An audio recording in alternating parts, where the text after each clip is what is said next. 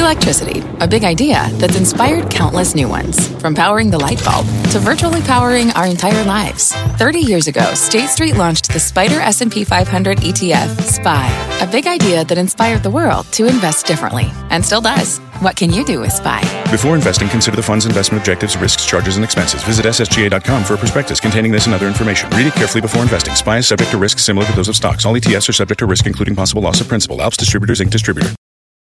Homes dot com knows that when it comes to home shopping, it's never just about the house or condo. It's about the home. And what makes a home is more than just the house or property. It's the location and neighborhood. If you have kids, it's also schools, nearby parks, and transportation options. That's why Homes dot com goes above and beyond to bring home shoppers the in-depth information they need to find the right home. And when I say in-depth, I'm talking deep. Each listing features comprehensive information about the neighborhood, complete with a video guide. They also have details about local schools with test scores, state rankings, and student-to-teacher ratio. They even have an agent directory with the sales history of each agent. So when it comes to finding a home, not just a house, this is everything you need to know, all in one place. Homes dot com. We've done your homework. My mission is simple, to make you money. I'm here to level the playing field for all investors. There's always a bull market somewhere, and I promise to help you find it. Mad Money starts now. Hey, I'm Cramer. Welcome to Mad Money. Welcome to Cramerica. Other people want to make friends. I'm just trying to make you some money. My job is not just to entertain, but to educate, teach you, put it in context. Call me, one eight hundred seven four three C B C, or tweet me at Jim Cramer. Let's play a game. Let's call it mercy and no mercy, as in markets showing mercy toward some stocks and no mercy toward others. Why does this matter? Because today was a virtual mosaic day, a day where lots of stocks went their own way, based on the whims of traders, not investors. Even as the Dow gained thirty-one points, S and P dropped zero point one two percent, NASDAQ climbed zero point zero two percent. So let's get right to it. We're going to start with the stock of Kroger, up eleven percent today. For ages, the market's been brutal in this supermarket chain, writing it off as an also-ran. But today, Kroger had a nail speeding, and mercy, mercy me, the company finally got it up, after what feels like it's been guided down for years. Just when everyone had started to give up on this one, fleeing from the stock because of competition from Costco, from Walmart, from Amazon, by Aldi, from Trader Joe, I don't know all those. You know what? We get this incredibly bullish analyst day where management tells us that they're going to earn not two nineteen, not two twenty, but two thirty to two forty. The street was only looking for two nineteen. Considering all the competition, that's extraordinary. And it makes sense that Kroger stock roared higher. When I spoke to C E O Rodney McMullen this afternoon, a true gentleman, by the way, he made it clear that many of his long-term initiatives that he's talked to me about for multiple years to win back customers and retain customers are now working, especially the restock Kroger plan. I know it sounds simple, but Rodney said they're telling the story about food. Kroger is food first, he told me, and he regards his company's strong brick-and-mortar presence as a distinct competitive advantage. They've had some success with their personal finance initiative, too, where they teamed up with one of my favorite banks, U S Bancorp. They've also developed a terrific consumer packaged goods advisory business that helps its consumers, its customers sell more product in the stores. Oh, and Kroger's are now rolling out its Master Brands Fresh Food Initiative. You're going to see a lot about that in the coming days. I think it could be a big hit. McMullen told me that there's tons of room for Kroger to thrive in the one point five trillion dollars food industry. And after a hideous hiatus, the momentum has returned. Tons of mercy! On the other hand, no mercy for Twi- no mercy for Uber. Let's see my no mercy Uber chart. This is no mercy. I love this quick. Yeah, you bet. Yes, this is the ride sharing. Okay, okay, okay, that was not that, that was ill-advised. Okay, this is a ride-sharing company that reported a decent quarter, but it um, it could have been a great one if it weren't willing to lose so much money on Uber Eats, because food delivery has become the baton death march for everyone in this industry. The competitiveness of this delivery space has crushed all the all the players. Unless someone blinks like I have because I have something in my eye, um, whether it's Uber Eats or Grubhub or Postmates or DoorDash, no one's going to make any money in this crummy, Armageddon-filled business. I think this was the quarter where everyone, including Uber, realized how devastating the gross margins, the whole delivery shebang really is. It's not an industry, people. It's a bunch of guys running around with, like, stuff. I see him in my restaurant all the time. Guys picking up stuff. That's a that's a business? Okay, I'll get in that. Now, th- th- that's one reason why Uber got slammed. Down ten percent today. But I don't want to get too caught up in the fundamentals because the main reason is that the lockup on insider selling expires tomorrow. Oh, get this. There perhaps is as many as a billion shares will suddenly be free to trade. Hey, hey, one billion. Given that the company seems committed to losing money in Uber Eats, I suspect that many of these investors with a cost basis below twenty-five dollars will be eager to take whatever profits they can get and watch the stock go down from here.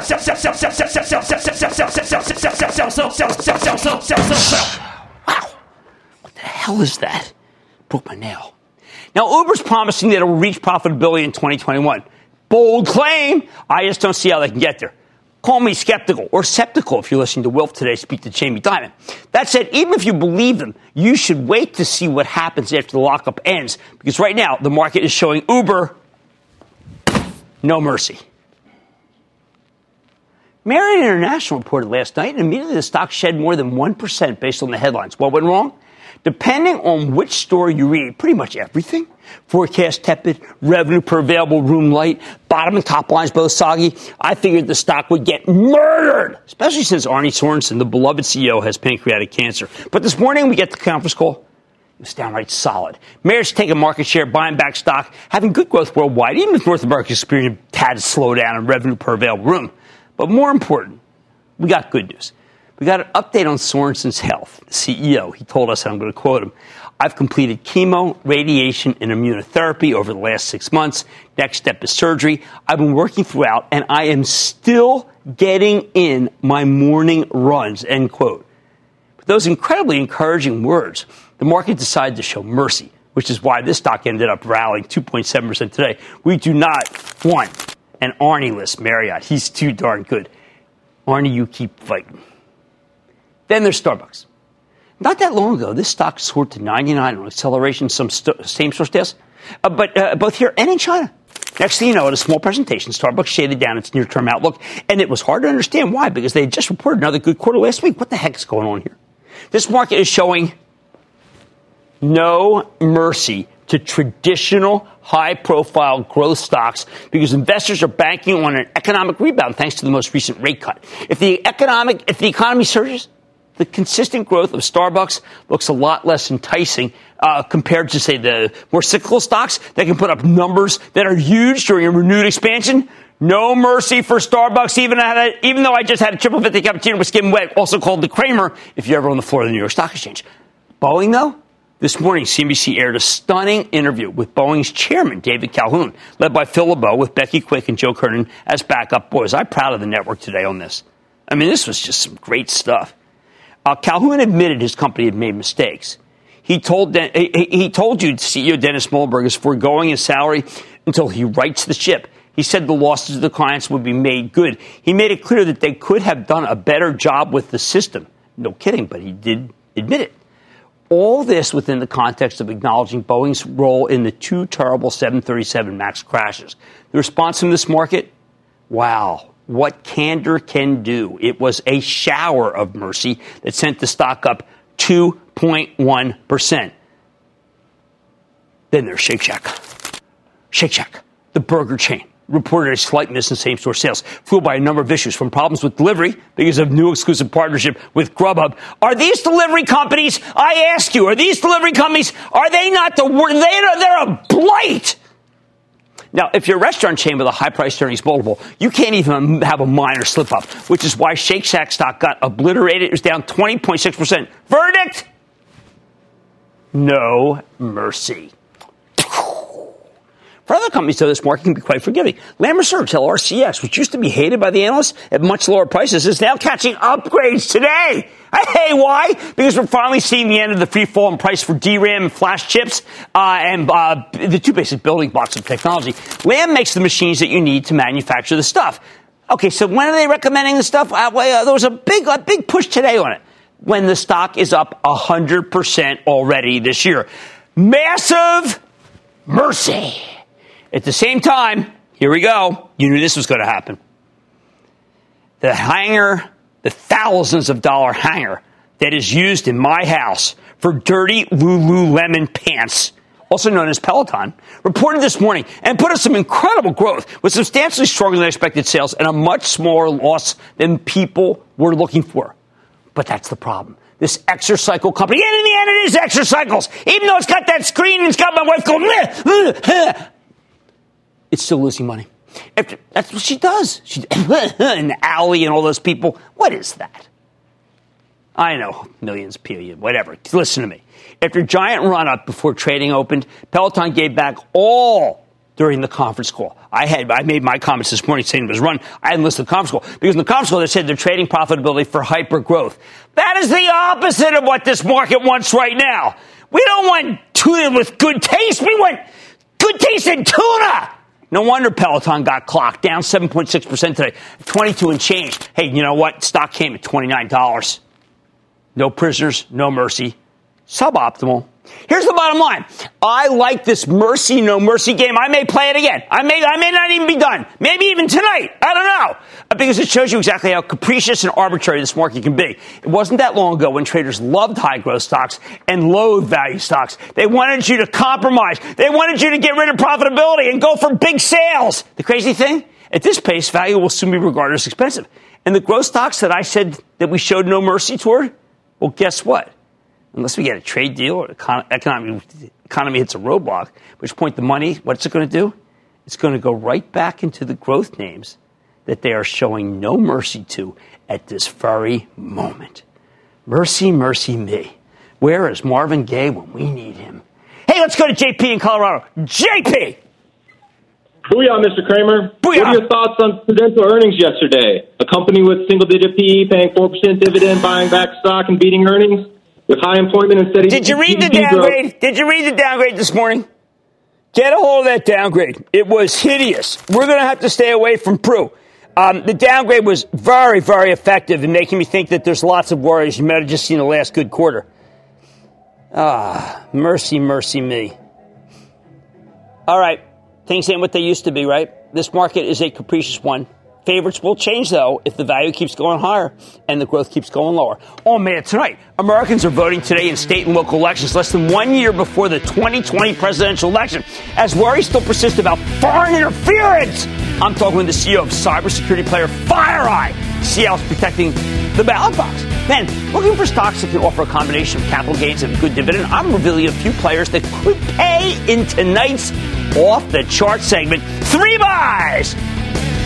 And uh, speaking of no mercy, Twilio said it got the math wrong on its full-year forecast last week. Actually, it's more like the arithmetic. How does arithmetic go wrong when you got all those guys who are geniuses? Well, let's find out. I'm going to talk with the C E O. So stay with No Mercy Cramer. Don't miss a second of Mad Money. Follow at Jim Cramer on Twitter. Have a question? Tweet Cramer. Hashtag Mad Tweets. Send Jim an email to madmoney at C N B C dot com or give us a call at one eight hundred seven four three C N B C. Miss something? Head to mad money dot C N B C dot com. Fact. Running a business is not getting easier on your wallet. With higher expenses on materials, employees, distribution, and borrowing, everything costs more. Also a fact. Smart businesses are reducing costs and headaches by graduating to NetSuite by Oracle. NetSuite is the number one cloud financial system, bringing accounting, financial management, inventory, and H R into one platform and one source of truth. With NetSuite, you reduce I T costs because NetSuite lives in the cloud with no hardware required, accessed from anywhere. You can cut the cost of maintaining multiple systems because you've got one unified business management suite. You improve efficiency by bringing all your major business processes into one platform, slashing manual tasks and errors. Over thirty-seven thousand companies have already made the move. See how you'll profit with NetSuite, and then you can think of all the ways you could be spending the money you save. Company retreat in Malibu, anyone? By popular demand, NetSuite is offering a one-of-a-kind flexible financing program for a few more weeks. Head to netsuite dot com to start saving. When you're hiring, the best way to search for a candidate isn't to search at all. Don't search, match with Indeed. Indeed is your matching and hiring platform with over three hundred fifty million global monthly visitors, according to Indeed data, and a matching engine that helps you find quality candidates fast. Use Indeed for scheduling, screening, and messaging to connect with candidates faster. Plus, ninety-three percent of employers agree Indeed delivers the highest quality matches compared to other job sites, according to a recent Indeed survey. Leveraging over one hundred forty million qualifications and preferences every day, Indeed's matching engine is constantly learning from your preferences. Join more than three point five million businesses worldwide that use Indeed. Listeners of this show will get a seventy-five dollars sponsored job credit to get your jobs more visible. Visibility at Indeed.com slash Mad Money. Just go to Indeed.com slash Mad Money right now and support this show by saying you heard about Indeed on this podcast. Indeed.com slash Mad Money. Terms and conditions apply. Need to hire? You need Indeed. How can you tell when a stock that's been languishing for ages is finally ready to make a sustained comeback? That's the question we need to ask about FireEye, the cybersecurity company with the best forensics division in the industry. They don't just protect you from hackers. But when you do get hacked, they help you figure out who did it. At this time last year, FireEye was surging to a multi-year high of twenty dollars and change, but it didn't last. Come December, the stock finally got dragged down with the rest of the market. Then for most of the year, it kept drifting lower, eventually bottoming in the low teens a few months ago. However, since then, FireEye seems to have gotten its groove back. It's up nearly thirty-one percent since its August lows. The company held a bullish analyst meeting roughly a month ago, then reported a solid quarter last week. What's really fueling this run, though, is speculation that FireEye might be willing to put part or all of its business up for sale. So can we trust this move? Every time FireEye's gotten some momentum, people, uh, it, it feels like something's going wrong, and investors have been burned. And maybe this time will be different. Let's take a close look with Kevin Mandia. He's the C E O of FireEye to learn more about what his company's doing and where it's headed. Mister Mandia, welcome back to Mad Money. Mm-hmm. Jim, great to be back on. All right, so Kevin, you did a, uh, a terrific Trendscape report, your inaugural one. Uh, right. Give us a sense of some of the insights that you discovered about companies and their cybersecurity protection. Yeah, well, this report was a little bit different than what we normally do. Normally, we write a report called M-Trends, which is about what are we witnessing on the front lines responding to breaches. And it's kind of our lessons learned, helping companies dig themselves out of some kind of security incident. What this report is, is we went out and polled over eight hundred folks, and it was really our way of, we know a lot about what's going on in the places where we respond to breaches, but we wanted to go global and get a feel when folks aren't under duress. What are you worried about? What are the things you're going to spend money on? What are you going to invest in? What matters most to you? And we did that. And really, when I looked at it, I'm not convinced I got surprised by anything, but it was just another data point to better understand our customers and to better understand the uh, cybersecurity landscape. All right, now, Kevin, there's a, a sense among, I think, a lot of consumers, and just I'm not talking about consumers, mm-hmm. companies, that, you know what, I'm going to be protected no matter what. There's someone looking out for me. If someone steals money, right. it's going, I'm going to be protected. Will there come a day where someone is going to have a serious breach, and the company's just going to tell you, sorry, you're out of luck. You didn't read the fine print. Right. Well, I think, this, first off, those things may have already happened, Jim. The reality is, Uh, and I went right to the banking community. When you have somebody's account get hijacked and transfers happen, most of the financial services, especially in the United States and Europe, have done a great job of backstopping all their technical safeguards with sometimes manual checks. Is this really Bob doing the wire transfer or somebody hijacking his private bank account based on a, a user I D and passphrase? So we've gotten a lot better at that problem. And the good news is most consumers Uh, they can't lose one hundred fifty thousand dollars to five hundred thousand dollars because they just right. didn't have that much in their account, right. and the financial services can make that account whole. It becomes more of an issue when a company account or a corporate account gets hijacked and some kind of unlawful transfer occurs, and sometimes it's hard to claw back that money. And we learned that with the Bank of Bangladesh when eighty-one million dollars was transferred via SWIFT. It's my understanding they couldn't find all that money. I mean, a lot of that money was, in fact, lost. All right, so, Kevin, I have not seen, right about, you know, knock wood, I've not seen the giant headlines about some huge retailer that's been hacked lately. Uh, this right. used to be a matter of uh, right. form. You were involved in a lot of forensics. Is it? Are they gotten yep. better? Have they gotten hushed up? What are you seeing? Well, so a lot of folks are getting better at it. One of the things when you deal with C E Os after they have a breach, one of the first things they'll tell you is, we can't go through that again. That right. can't happen again. And what do we have to do about it? So a lot of folks that have already taken the walk down the victory lane, they, they you know, victim lane, I mean, they've learned their lessons and you do a lot of uh, tweaks to their program. What we've just seen, Jim, is a shift. You're reading about these ransomware attacks, ways for the criminal element to just encrypt drives and hold your data ransom until you pay for it. And that happened to some state government agencies. And criminals will always go after that low-hanging fruit and make money where they can. And they just can do that with these ransomware attacks. But we're still as busy as ever responding to breaches. We're responding to more this year than last year. But the good news is these aren't headline breaches. You can get in there and respond and contain before you have a breach of consequence where you have to go public about it. Okay, now, Kevin, we have uh, pretty much talked to all of the cybersecurity companies. And we spent some mm-hmm. time with uh, Symantec, spent some time with uh, mm-hmm. Palo Alto. Uh, really, we've mm-hmm. looked at uh, a lot of the email companies, and we spent time with Zscaler. Right. I think all these right. companies want your business, Kevin. They all seem to want your business. Is that one of the reasons why their right. stock's been flat? I mean, the competition, they'll mention you yeah. offline. They'll say, yeah, we're taking this from FireEye. Yeah. I mean, who knows what they're really doing, but has it gotten too right. crowded? Well, first off, there's thousands and thousands of security companies, and at some point I think you'll see a normalization. One of the things that's unique to FireEye is we really know what the security community needs to build to defend folks. Because of that frontline experience, Jim, we get to see when technology is thwarted, how attackers are circumventing our common safeguards and winning when they win, and that for the top one percent of the offense, you know, I call it the red teams from right. Russia, Iran, or China, or North Korea. They do win when they put their minds to it today. But I think we can turn that over time. But we're all, you know, going out doing different things. Zscaler is a different form factor than the on-prem traditional firewall companies.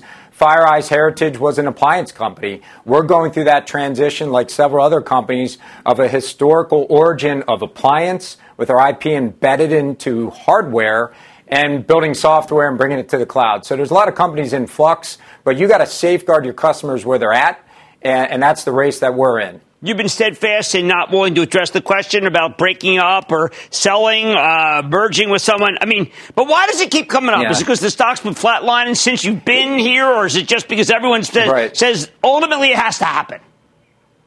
You know, I don't know where the rumors come from. Here's the reality. I wake up every day, Jim, and go into work to build the company to last. When you look at my whole career, I've been in cybersecurity since nineteen ninety-three. This is what I do. It's what I love doing. It's what the people of FireEye love doing. So we know what we want to do next and after that. And we know what the market needs. And we're just uh, waking up every day looking to execute on that plan. All right, last question. twenty twenty election. Sure. We know right. that uh, you mentioned some countries that, geez, I, there are a lot of people mm-hmm. who like to influence our elections. And they're much probably going to be right. much more clever than twenty sixteen. Who's ready? Right. Who's going to? I mean, are, are you involved? Are they calling you in? Because twenty sixteen yeah. was a wake-up call. Yeah, no, I think we're ready. I mean, I feel confident. There's a lot of different ways to hack the election, and I'll put that in quotes. The way that I'm most worried about is the influence operations to just change the hearts and minds of the American citizens that are going to the polls to vote. That is a tough thing to prevent. There's anonymity on the internet, and people can start Facebook walls or communicate behind this veil of anonymity, and you don't know if it's an element from another nation just trying to sway the five percent to the right or the five percent to the left. But when it comes to hacking the polls, I just don't think that's going to happen. I think in a direct attack on any of the systems, whether successful or not, the evidence is going to be there. It's not going to be tolerated very well by uh, our government. And I just think all the vendors are coming together with government agencies to safeguard the elections. So I feel pretty confident We're going to do a lot of work between now and then. I'm not worried about the vote count. Right. I'm more worried about those influence operations that you don't even know they're happening to you. And I'm worried about what can you trust as news, you know, that fake wave document that's right. really, you know, it sounds like someone, but it isn't, or that fake video that looks like something occurred, but it didn't. As we get more A I-based stuff, I think there are nations or elements that would be more willing to use that kind of fake creations uh, than than most countries would be willing well, to I, accept. I'm glad you're bringing it to our attention. I think a lot of people, I don't want to say they're gullible, but this stuff seems so mm-hmm. real that anyone could be confused. Right. Wanted to thank you also, Kevin, for your service. We're going out to the uh, Air Force thank Academy you. on Friday and uh, to salute more people like Good. you. So thank you so much. That's thank Kevin you. Manning, the C E O of FireEye. Mad Money's back after the break.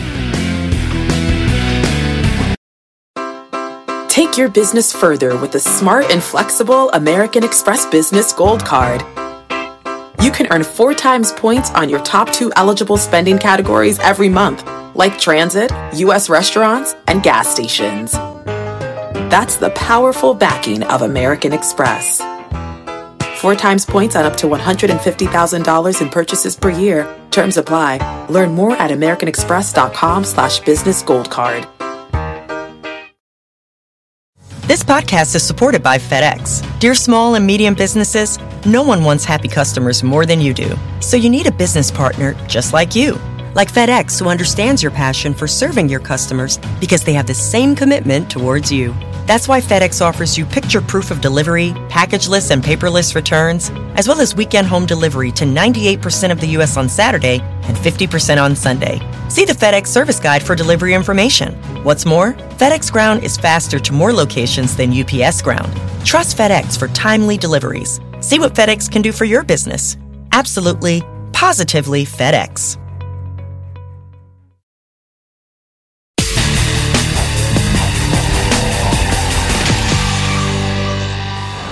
With the Dow Jones Industrial Average hitting another all-time high today, how do we go bargain hunting? If you're looking for value, I think it makes a lot of sense to go hunting for yield. Yeah, right now the benchmark ten-year Treasury, even though interest rates have been going higher, still at one point eight five percent, which means dividend stocks are offering you the kind of income you can't really find anywhere else. And that's one reason why some of the best performers in the Dow have been stocks with bountiful yields. And it's why tonight we're going off the charts with the help of Dan Fitzpatrick, the terrific technician, who's the founder of Stock Market Mentor, as well as being my colleague at real money dot com, where I uh, blog, because you're going to highlight some of his winners. Now, I don't know if you remember this, but the last time we checked in with Fitzpatrick back in mid-September, he told us that Apple and Microsoft were ready to roar. A lot of people laughed. Microsoft's up nearly five percent, but Apple is up seventeen percent since he made that call. So I said, I got to go back to Fitz and see what he's thinking. He nailed those two tech titans, and now he's recommending three Dow dividend stocks. Remember, if interest rates stop going higher, these are really going to be really terrific. First one, Dow Chemical. Second, Verizon. And third, Walgreens Boots Alliance, especially since we just learned the latter could, and I'm putting big quotes around that, uh, soon be taken private, although it would be an immense deal, and I want to be very careful recommending it on that basis. That's not why I like it and not why he likes it. But first, let's start with the daily chart of the Dow, broader Dow Jones Industrial Average, because Fitz likes what he's seeing right here. Right now, the Dow is breaking out from what is known as a symmetrical triangle pattern. It started when the index peaked back in July. Since then, it's been making a series of lower highs and higher lows, and this is called a classic continuation pattern, meaning that the Dow is merely resting before resuming its long march higher. Resting, resting, resting, taking a nap, Z, Z, Z, okay? Most securities tend to move in phases. You get a monster rally, followed by a consolidation phase. Traders take profits. Sooner or later, the supply of stock for sale is exhausted, and now demand results in another leg higher, meaning there's not enough overhead stock, so they come in, they buy, and that's how a stock moves up. Now, we're an index. That's what the Dow's doing right now. Hey, when you get this kind of breakout, Fitzpatrick says you want to buy as early in the process as possible. What makes him so confident? For one thing, there's the volume. The Dow tends to break out Uh, it tends to decline on weak volume and rally on strong volume, and that's a sign of increased buying activity. Plus, when you measure the July peak to the August lows, the Dow's recent range is one thousand nine hundred points. Okay, so you can see the August lows. You can see where it's done. Um, technicians like Fitzpatrick, all right, It's a good-looking chart. Uh, add that number to the odd to the old ceiling of resistance, giving them a measured move price target, which in this case could take the Dow to twenty-nine hundred. Oh, boy, that is an extremely bullish forecast, isn't it? But it makes sense to me now that we've taken the recession fears off the table and the Fed is very much our friend. That's nirvana. There's no, no reason why it can't go up. If the Dow Jones Industrial Average is ready to war, which will its components, of, of the components that we should get involved in, which are the ones that could actually lead the charge? Now, this is where I differ with Fitz, but I'm going to give you what he says. It brings us back to the Dow dividend stocks. Walgreens Boots, Dow Chemical, and Verizon. So I want you to take a look at the daily chart. Let's start with Walgreens. Now, this is a company I've been very skeptical of. I've repeatedly told you I prefer C V S, which reports tomorrow, because it's got that Aetna business that I like so much. But last week, Walgreens reported a solid quarter, and today we learned that the company is, well, let's just say some people are saying it's thinking about taking itself private. And that sent the stock up two point six percent. Oh, and it still has a nearly three percent yield. So why does Fitzpatrick like this one? Okay, simple. Walgreens spent seven months wallowing in a pretty tight trading range after a big breakdown in the spring. The fifty-day moving average was basically flatlining. The two hundred-day moving average kept falling. Basically, the stock was building a base in the low mid-fifties, and eventually everyone who was willing to sell at those levels had already bailed. And that's where we found ourselves yesterday when Walgreens broke out above fifty-eight dollars. I saw that break. I said, what is that about? On heavy volume, really a spike. Uh, with the technicals anticipating today's big news that the company might be taken private. Today, the stock continued to explosively move higher. If Walgreens ends up being taken private, it would be the largest leveraged buyout in history. I say that as a potential negative, not positive, because that's a lot of money. And I have to believe that they would pay a meaningful premium versus where the stock's currently trading. Using the key moving average as a guide, Fitzpatrick sees a couple of important things happen here. First, the fifty-day moving average is finally moving higher, and that's the red. Okay, you see, that's ever so subtle, right? Which tells you we're at the beginning of a new uptrend. Second, the two hundred-day moving average is still trending lower. But Fitz says we'll likely get a bullish crossover within the next couple of weeks. And that's where the short-term fifty-day moving average goes above the longer-term uh, two hundred.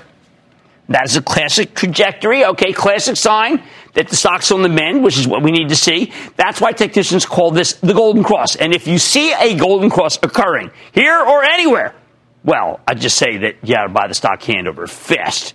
Where's Walgreens headed? Fitzpatrick's betting the stock can go to seventy on this breakout, up above fourteen percent, and that's not on a takeout from where it's currently trading, although it probably won't go there in a straight line. So, again, this is about this is fluff, I think, okay?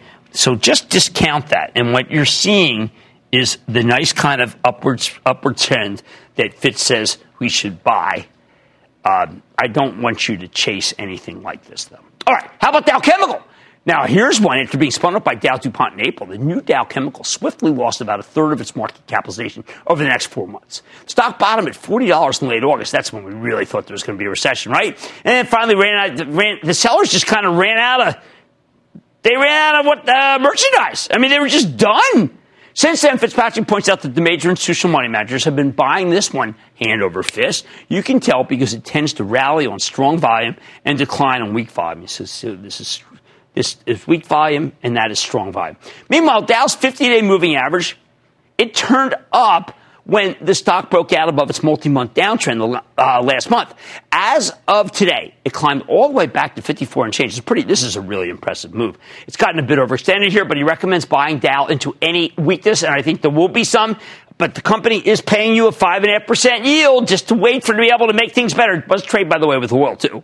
I think Dow's exactly the kind of stock you can buy when you realize that the risk of recession has been taken off the table. I wouldn't be surprised if it uh, stalled here and that it more than run. And I am kicking myself that we sold this one for the charitable trust, even though we ended up getting at good prices. But this thing is now a juggernaut, and it's a juggernaut because of the possibility that business is going to get better in this country. Finally, there's the daily chart of Verizon, which really doesn't fit well with Dow. This doesn't need business to be stronger. But get this. This spent the better part of a year, one full year, stuck at a trading range between the low fifties and the low sixties.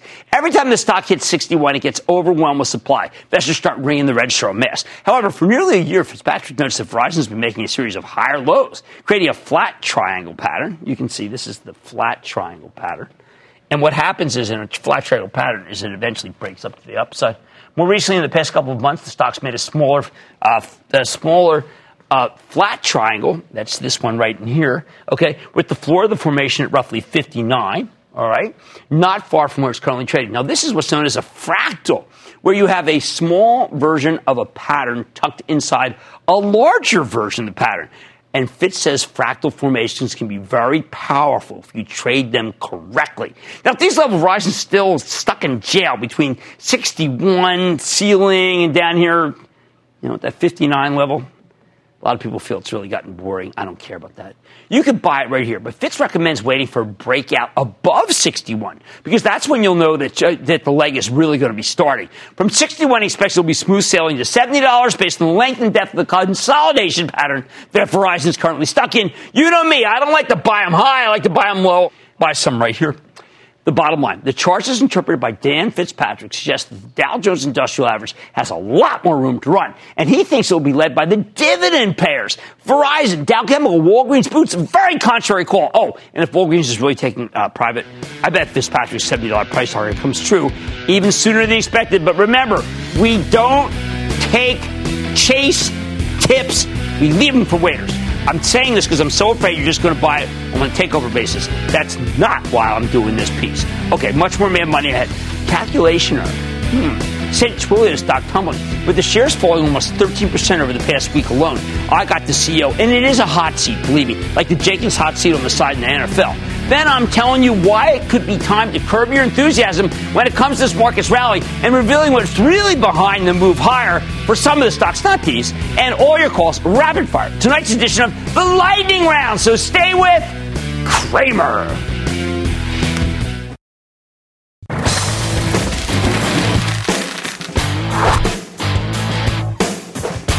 All right, what the heck just happened to the stock of Twilio, T W L O? From the beginning of last year through the past July, the cloud-based communication services stock was red hot. Twilio helps app developers embed communications functionality into their own programs to connect with customers. Think these text messages you get from Lyft or Airbnb.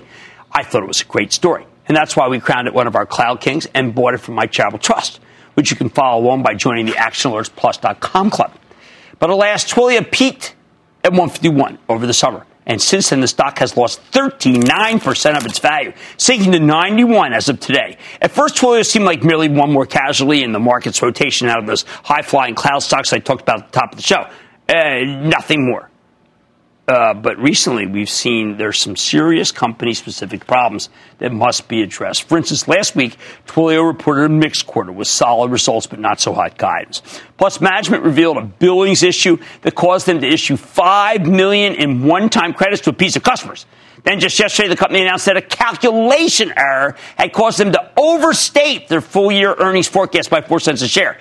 That's not nothing when you consider that the company only made three cents a share last quarter. So the stock tumbled from ninety-seven to ninety-two on top of everything else. Twilio is now at its lowest level since January, having given back nearly all of its gains for the year. It's been a brutal experience for my charitable trust. As much as we love this company, and you know we do, investors are suffering. People on Twitter are angry at me. I don't blame them. Patience is wearing thin. We need some answers. So let's check in with Jeff Lawson. He's the co-founder, chairman, and C E O of Twilio. Get a better read on what's happening. Mister Lawson, welcome back to Mad Money. Thank you, Jim. It's great to be here. Okay, Jeff, I'm glad you're on. You're not ducking these issues. I got to figure out what happened with the uh, with, with the calculation error. Can you tell us what went wrong here? Yeah, the calculation error was a simple math error in the press uh, press release for our quarterly earnings. The numbers were all the same. They just got added up incorrectly. The guidance didn't change. The mathematical mer- error, of course, is on us, right? We have to make sure to get those things right, and we have instituted additional processes and controls to make sure that such an error cannot happen again. Uh, but that is uh, one of the growing pains that we have experienced uh, as we've been growing as quickly as we have. As you can see, last quarter, we grew seventy-five percent year over year, Uh, on a revenue base that's now well over a billion dollars. And so this incredibly fast growth is fantastic, but it's come with some growing pains. And of course, it's on us to get all that stuff right, but it is a cost of growing as quickly as we have. Okay, let's, let's, I'm not done with this. How complicated is the forecast? Is it a simple financial model, or are there complicated calculations within that went wrong? Well, the forecast, which is different than the calculation error uh, in the um, press release, the forecast is, of course, complicated. We have one hundred seventy-two thousand customers that comprise our customer base and well over a billion dollars of revenue. So as you can imagine, that's a complicated forecast. And what we had as far as the uh, error in the billings was a simple clerical error okay. of data entry. Uh, so let, let's separate those two. Let's deal with the forecast now. We're going to take the uh, the error. We're going to say we're going to trust you and say that that was a calculation that just made a mistake. But this forecast is very important because we need to know uh, whether some underlying assumptions changed, given the fact you have all this growth, or whether this is just a very hard thing to do. Ah. Gotcha. No, uh, no assumptions have changed. Nothing about our forecast has changed. It is a simple mathematical error of adding two numbers. That was an omission when we were proofreading the press release. Okay. That got caught actually by an investor because all the information was public uh, and was fixed uh, in the revised uh, update. And so nothing changed about the business. All the inputs look incredibly strong, and we are as confident about the future of the business and the massive opportunity ahead as we have ever been. Okay. Uh Did someone go back to the correction? Did someone review that before I, I, to make sure it made sense? I mean, look, you, look, you're a billion-dollar company, and, and, and you're a brilliant man. And, and so I candidly did expect better of you, okay? I think, Jeff, I have to just say it like that uh, because there is no doubt that you run a great company, but a, a calculation that was wrong, a, a, a forecast assumption that wasn't right, these are not things I expect from you, Jeff. I really, I just kind of put it out there like that.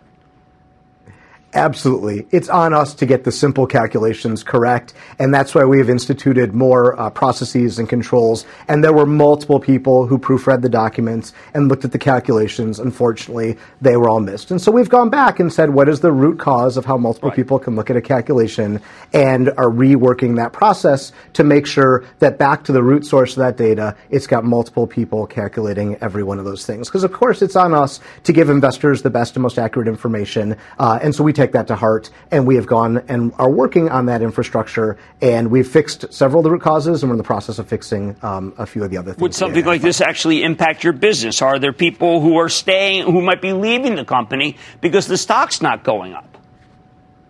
No, I don't believe so. The fundamental market that we operate in is still enormous. I mean, helping every company out there, big and small, new and old, traverse this uh, digital landscape that they now have and using these digital channels to connect with their customers, that is an enormous opportunity. And nothing has changed about the very large market we're serving and the incredible growth rates we're seeing. In fact, customers are pulling us towards this opportunity, and that is what's fueling our growth. And obviously, we have to continue investing in the infrastructure, the systems, and the processes to be able to keep up with that growth, and that's exactly the investments that we're making. How about we do this? How about you promise to our viewers right here, this is not going to happen. I know there are things that go wrong, but that you personally are going to take it upon yourself to be sure that these problems are not going to happen again, because I know that you're better than these problems, Jeff. You're smarter than these problems, and I know you can lick them. Is that a fair promise to our viewers? That's a fair promise. I commit to everybody that I am on top of these and my C F O is on top of these, and we are ensuring that the processes that we're putting in place are there to make sure errors like this don't happen again. Fair enough. That's what I want to hear. You're a gentleman for coming on the show. Thank you to Jeff Lawson. He's the C E O and co-founder, chairman and C E O of uh, Twilio, T W L O. Mad Money's back after the break.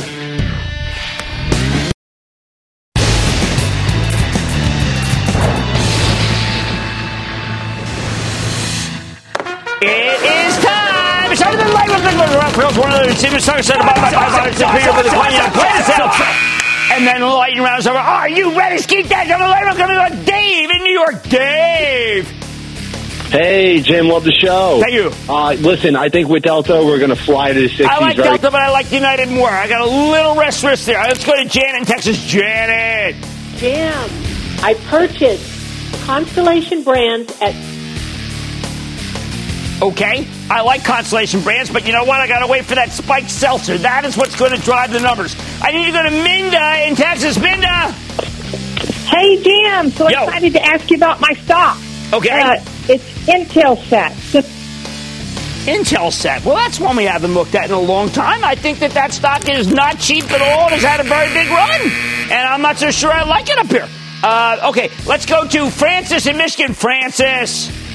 Yeah, booyah, Jim. Booyah. It just, I just want to ask you your opinion on uh, First Majestic Corporation. It's in the...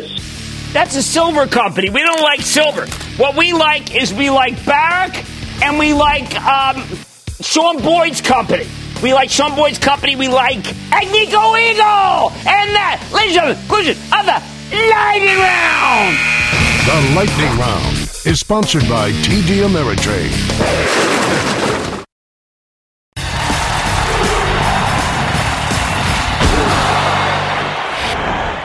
Even during the heart of earnings season, the actual quarterly reports sometimes aren't always that important. It drives me crazy. For example, yesterday, a host of cyclical stocks roared higher, even though they recently reported some really ugly numbers. Take Caterpillar. When Cat reported the results, they were hideous. The great machinery cutting, uh, company cut its forecast and told a pretty negative story about global economy. Stock was looking down six bucks to one twenty-nine the morning it reported. It was in free fall. But then it swiftly turned around, and now Cat's at one forty-six. It's breaking out like the quarter was fantastic, when in reality it was anything but. The best thing we got was a, a commitment to maintain the dividend and the buyback. Thanks. Then there's Union Pacific. This railroad stock initially got slogged when it reported weaker carloads and weaker earnings. This is a fabulous railroad. All aboard! But it could be considered hostage to China, hostage to coal, and hostage to oil, all softer end markets. Even if it's become a much better operator than it used to be, doesn't matter. The stocks went up twelve points in three days on very little news after really disappointing. That's not supposed to happen. Or how about FedEx? I mean, it doesn't report for a while.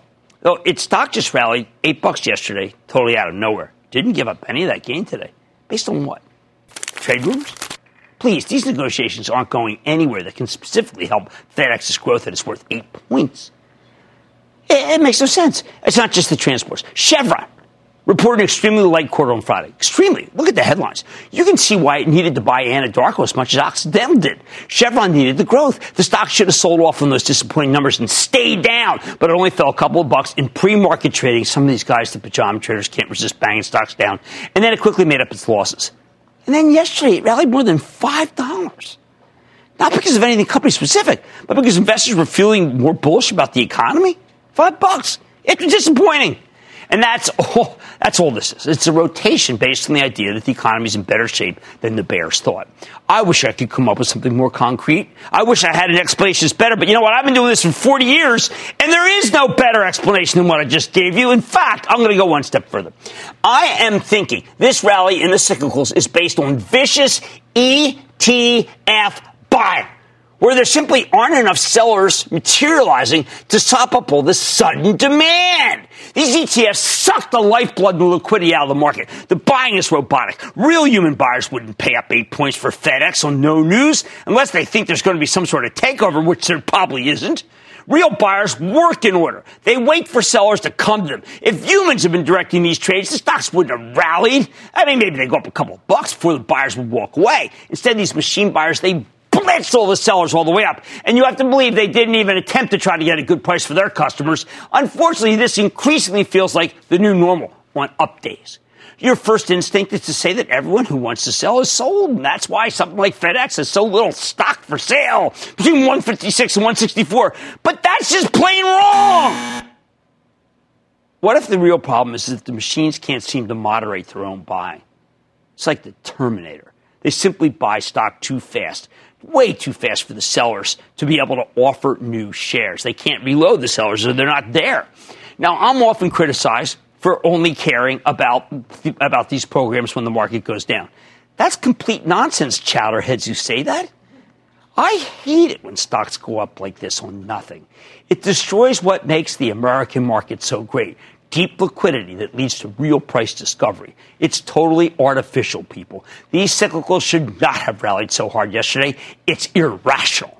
If you ask me, this is one of the many reasons why regular individual investors have gotten sick of this whole asset class and don't trust it. They don't want something that can go up eight points because they know it can go down eight points. I hate markets that rip higher for no reason. I like markets that give me good prices. Those of you who criticize me for saying I only complain when it's down, on the down days, you just don't know anything. Go pound sand. At the end of the day, the stock market is too thin. Everyone knows it. No one lifts a finger to stop it because the big institutions care more about racking up fees than they do about ensuring orderly markets. You know what? The whole darn thing, it's a travesty. Stick with Cramer.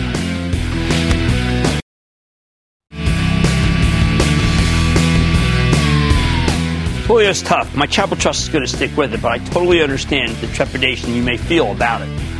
It's a tough one. I like to say there's always a bull market somewhere, and I promise I'll find it just for you right here on Mad Money.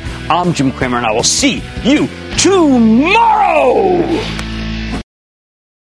This podcast is supported by FedEx. Dear small and medium businesses, no one wants happy customers more than you do. That's why FedEx offers you picture proof of delivery, packageless and paperless returns, as well as weekend home delivery to ninety-eight percent of the U S on Saturday and fifty percent on Sunday. See the FedEx service guide for delivery information. FedEx Ground service is also faster to more locations than U P S Ground. See what FedEx can do for your business. Absolutely, positively FedEx.